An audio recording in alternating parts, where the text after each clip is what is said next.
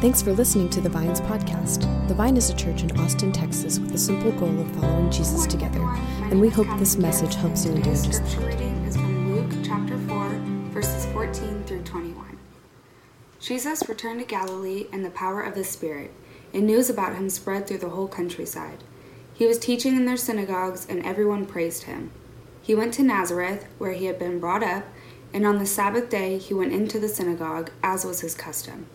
He stood up to read, and scroll of the prophet Isaiah was handed to him.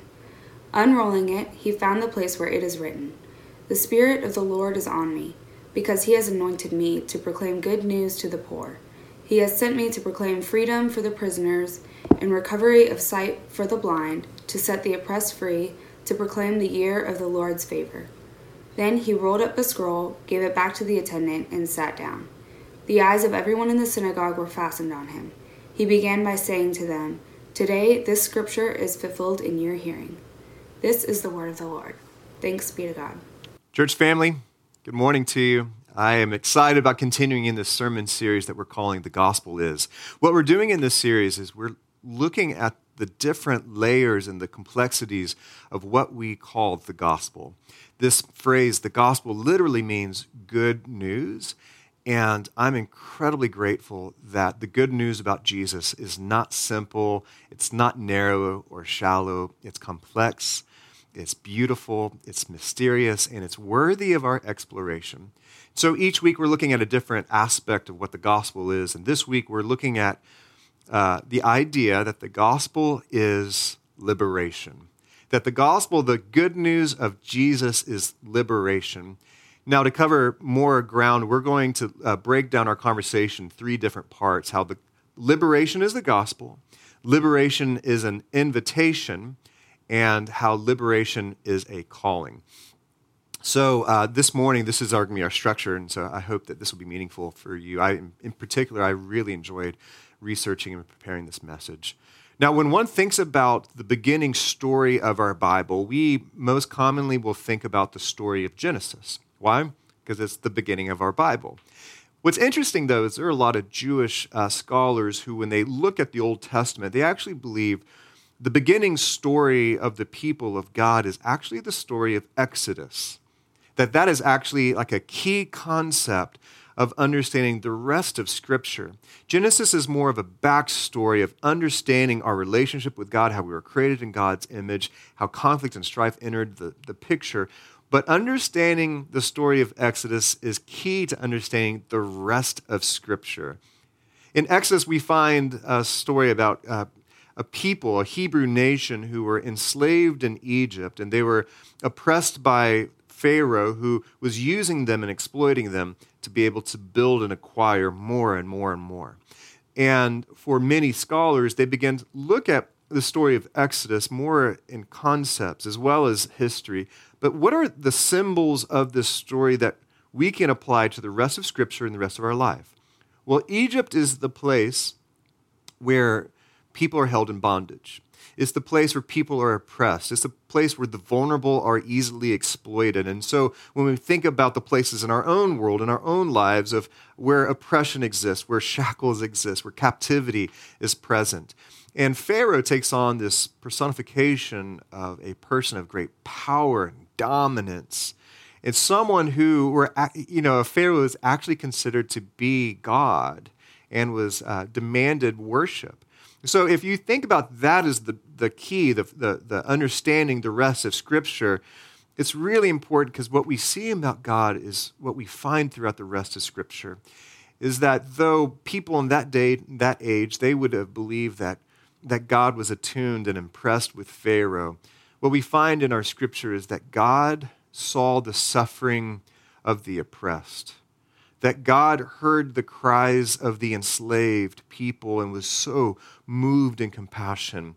It's almost as God had numb ears. God had a, a sense of uh, uh, disdain for Pharaoh and his power, but God drew close to those who were in bondage. And he stepped into suffering so that they could experience deliberate, uh, uh, uh liberation and deliverance.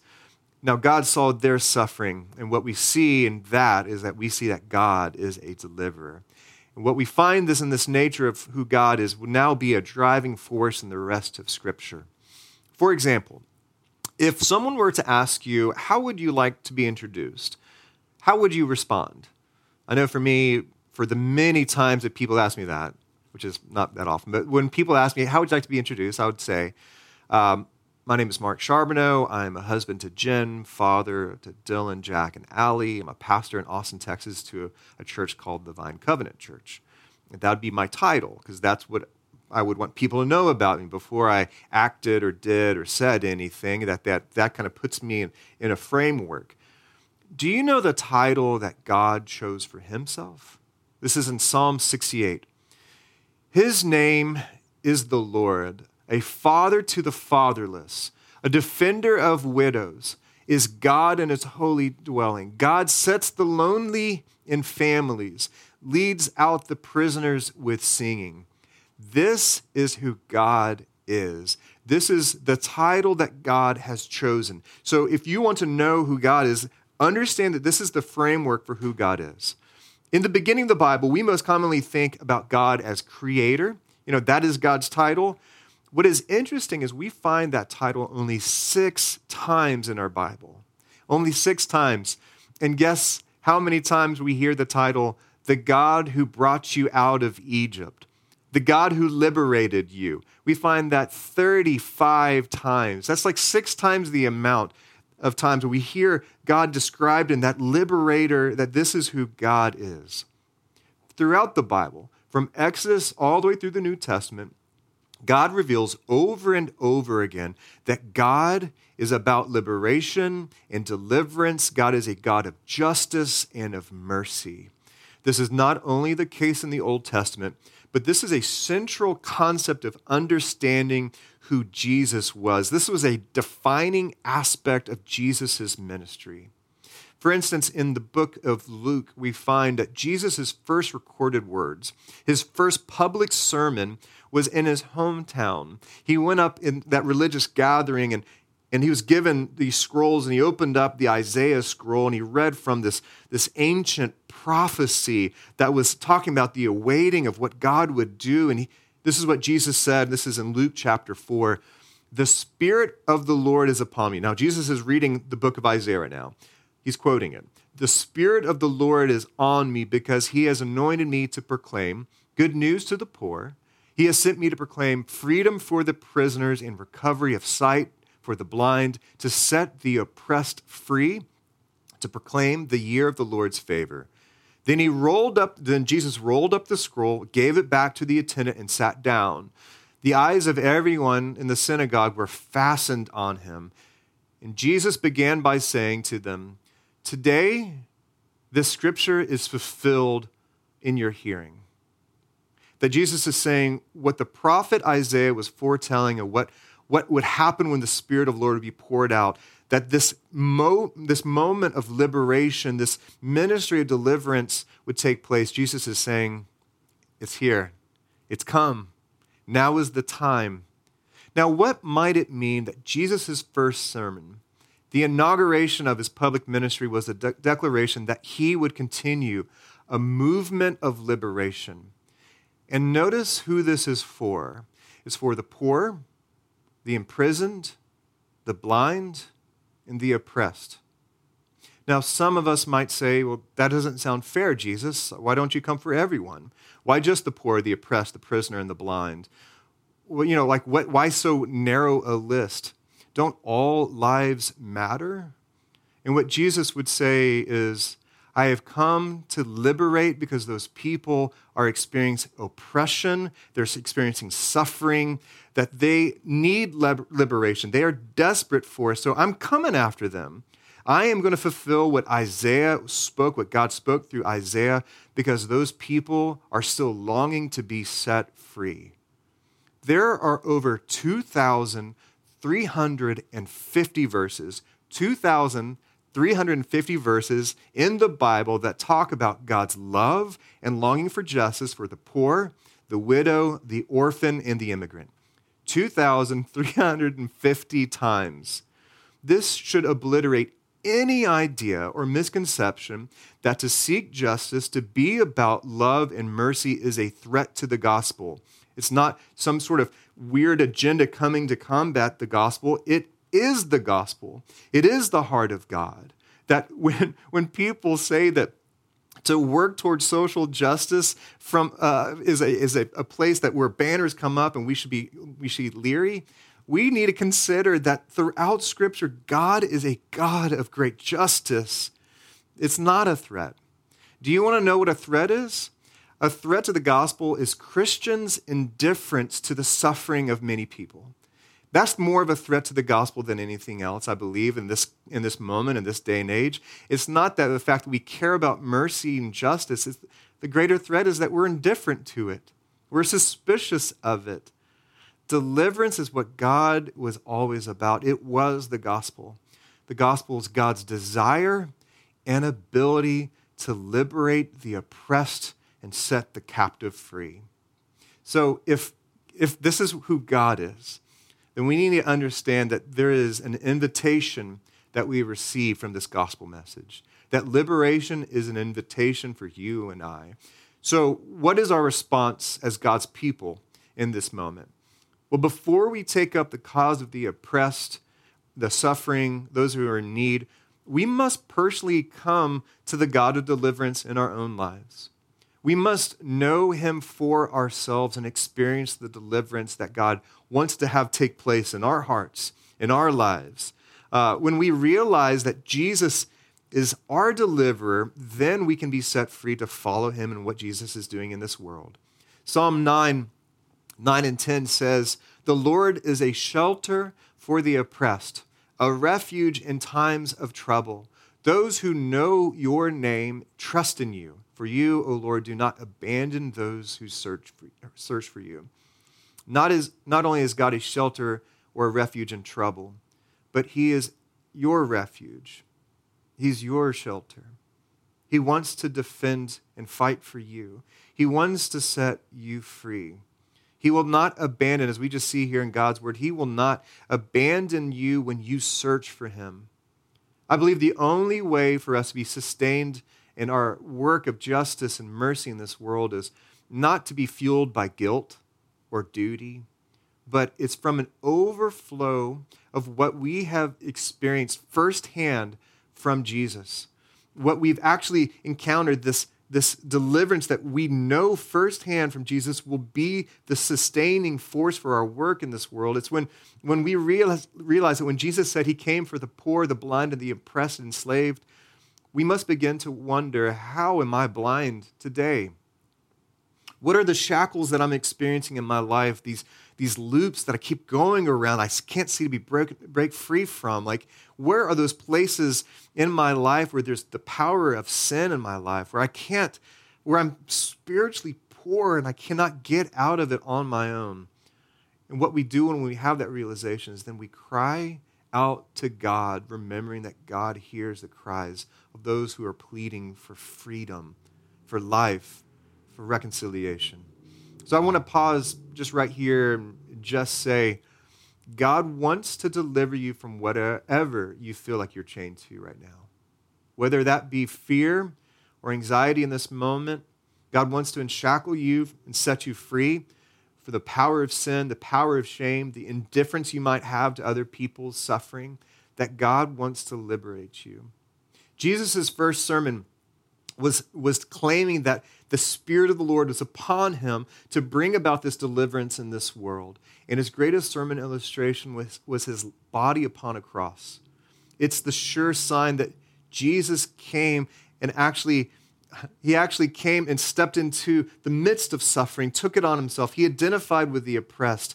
We, that we actually stepped into the, the longing that we have to be set free to show us that upon the cross, and especially in the empty tomb, there's no shackle more powerful than the liberating love of God. And once we've been set free by this great liberator, then we, we get to follow him. And seeing that power poured out into the lives of this world, the lives of everyone we meet. That there is an invitation that we have with liberation, but there's also a calling. Once we have encountered the God of liberation, we've experienced it in our lives. We are now invited to partner with God to continue to share that this is good news for all. Now, this is not just a suggestion, but this is actually what we're here, here for. Before the time of Jesus, God spoke through uh, a prophet by the name of Amos. He was, uh, he was speaking to the nation of Israel at a time where they were incredibly religious and devout. They fasted, they prayed, they had huge religious celebrations, but they had a problem. The problem was within their community, the most vulnerable, the poor, were being exploited. And they were being caught into this moment where they, they had to be they were in, in, they had debt slavery. That because they were so poor because they were exploited they were brought into slavery to pay off debts they never could pay off. And furthermore they were denied representation for anyone to, to defend them in court. So there was this great divide between the nation of israel's worship and, and devotion to god and the lack of compassion and the longing for justice for those who are the most vulnerable and so god saw this and God declared through, uh, through Amos, he reminded the people, Didn't I deliver you from slavery? Like, do you, do you forget the fact that you were once delivered? like, and, and because of this disparity between their worship of a God of liberation and their actual uh, either um, work of, of, of injustice or their indifference to it, that this is what God said about their worship. This is in Amos 5. This is from the message translation. I can't stand your meet, religious meetings. I'm fed up with your conferences and conventions. I want nothing to do with your religion projects, your pretentious slogans and goals. I'm sick of your fundraising schemes, your public relations and image making. I've had all I can take of your noisy ego music when was the last time you sang to me, Do you know what I want? I want justice, oceans of it. I want fairness, rivers of it. That's what I want. That's all I want. I mean, heavy words for God. That God is actually saying, their religious posturing means nothing to me because they're actually being rebellious. They have a sin issue, and their sin is the indifference to the suffering of those people who bear my image, your brother and sister. And you could care less. And so therefore I care I could care less about your hollow religious expression when the vulnerable are left as vulnerable. And in place of your shallow religion, what does God want? Oceans of justice rivers of fairness. So, too often in, in Christian circles, we offload this calling to work for mercy and justice to the Christians who are passionate about it. You know, like those people. Like for our church, we have a team called the Compassion Team that they are thinking about this. Yet, being people of justice and seeking deliverance of others is actually the very true sign of our, us having a life with God. If we say that we're faithful to the way of God, but show an indifference to suffering of the poor, the vulnerable, we actually have a hollow religion. And this really indicting uh, de- declaration that God has for that community, it might be for us as well. Because we might have a vibrant religious expression, but we will not have a vibrant relationship with the God of deliverance unless we step into this together. What we find in the Bible is a surprising barometer. The barometer of spiritual health that we find over and over in the Bible is how we treat the widow, the immigrant, the enslaved, the imprisoned, and the orphan. This is not only important to God, but it's also important to a watching world who is they're looking at the church going, what do they really believe? What, what do they really think? As our guest preacher a couple weeks back, Richard, uh, Rich Villodas, he said uh, recently, he said, uh, for, for far too many, justice is seen as an optional supplement to evangelism and mission. But we need to seriously consider justice as one of the means of evangelism. Many in this generation could care less about our good news if it is not good news leading to more to a more just world the good news that Jesus is bringing about and wants to bring about through the church is that of God's liberation. Now, I know many of us would agree to that. Like, yes, I, I'm for that. Like, I'm, yeah, I'm, I got it. I'm, I'm, I'm rallying behind that. And that's kind of a concern I have right now is this topic of, of social justice, of mercy, is it's such a, it's so in right now. It's almost become a fad, which is like, it almost is this concern for me. So let me explain. Um, like, I, I love exercise. I love it. I mean, I, I love the I, I love the idea of exercising. I mean, I have I believe in it. I believe I believe exercise is important. I have the gear to prove it. I have yoga mats, I have weights, I have dumbbells, I have bands, I have DVDs. Remember P90X? I got all of those DVDs. I have a a, a, an account that I, I, pay for every week. We get new videos. I have an. I used to have an ab roller. Remember those? I had it in my in my closet for years. I have apps that could track my exercising, my habits, my steps. I even at one point, I had a Gold's gym, gym membership for years. Like three years, I went three times, and every time I saw that monthly that monthly payment go, it was almost like penance of like, ah, I know I really believe in exercise. Um, but do you know how many calories you burn loving the idea of exercise? Zero. It doesn't work that way. Our ideals mean something, but if they're not actually backed up in actual practice, the Bible would say in the, in the book of James that that kind of faith life is dead. It doesn't mean anything, it doesn't do anything. It's not enough to be a fan of justice and mercy. Your hashtags are not sufficient in itself as, as, as a fellow uh, covenant pastor and president of uh, Bread for the World, Eugene Cho, he said recently, don't love justice, live justly, bring about mercy, seek the liberation of the oppressed. We are called to partner with the God of liberation to join in on his passion and work of this world. It's more than us believing in it, it's us stepping into it. But our calling is our calling is not just about doing. It's not just about picking up banners and running and charging the hill. It's also about honoring. See, this, there's like this little trap that we can fall into. We can hear a message like this and believe, like, okay, all right, I'm going to step into it. Now it's my job. I'm going to save the world.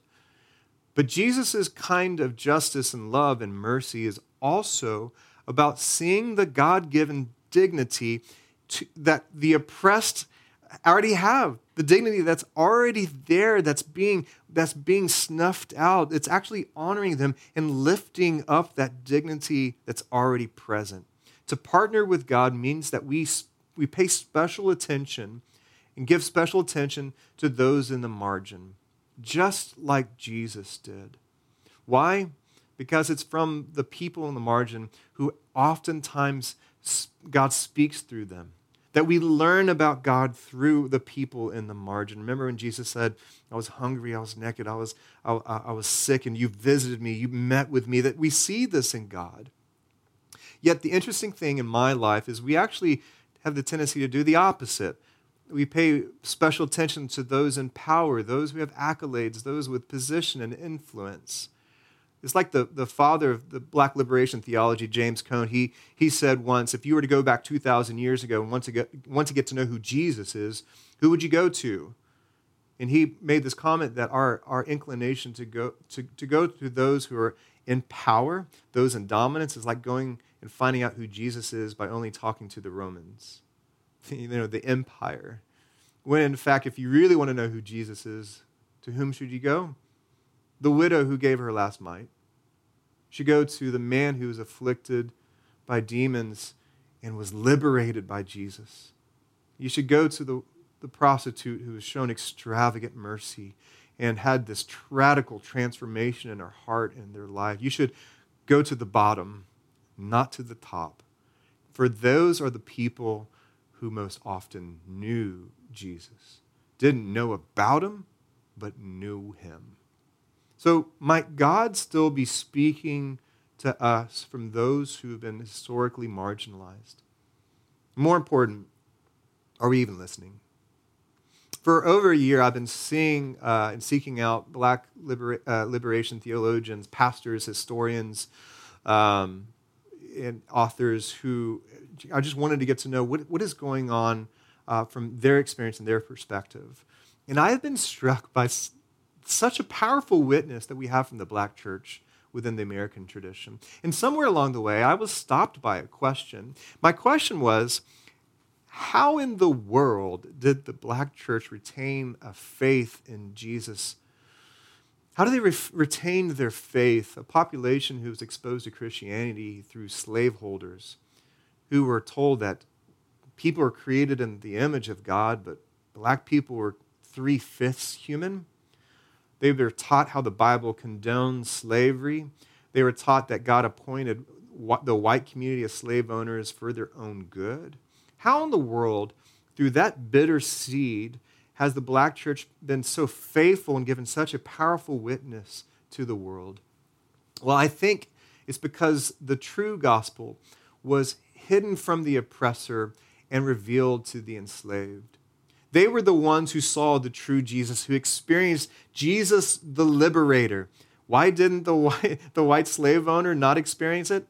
He didn't need liberation. The ones who came, uh, the one who came to break the shackles of slavery and oppression, that was the, real, the realization for those who were oppressed, those who were longing and praying for liberation. The ones who, uh, who were told that they were given the least, least dignity, those are the ones on the bottom. Those are the ones that Jesus went after. God did not hear the cries of Pharaoh, but he was tuned to the cries of the enslaved.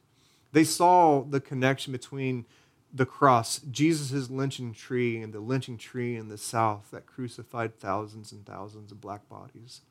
They would hear Jesus' first sermon The Spirit of the Lord is on me to set the captive free, to, to, to be with the poor, to be with the blind, to be with the oppressed, and they would think, man, I think if this if this word is true, then Jesus is coming after me. He's coming for me.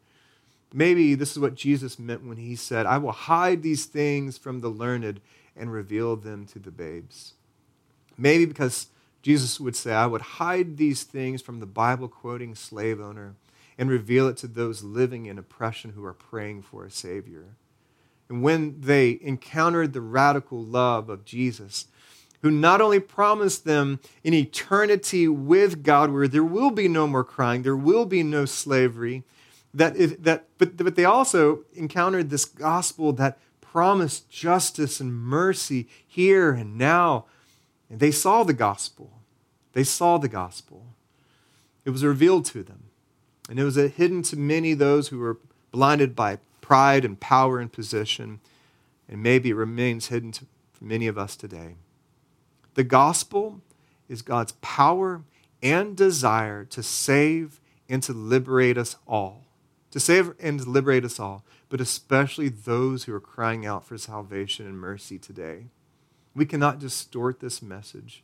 As Beth Moore, Beth Moore of all people, she recently warned the church when the gospel has become bad news to the poor, to the oppressed, to the brokenhearted and imprisoned, and good news to the proud, self righteous, and privileged instead. It is no longer the gospel of our Lord Jesus Christ. Deliverance is what the gospel is. We just got to take it in. We got to take it in in our own life. We have to re- receive this liberating love of God so that we can follow Jesus in the liberation of all.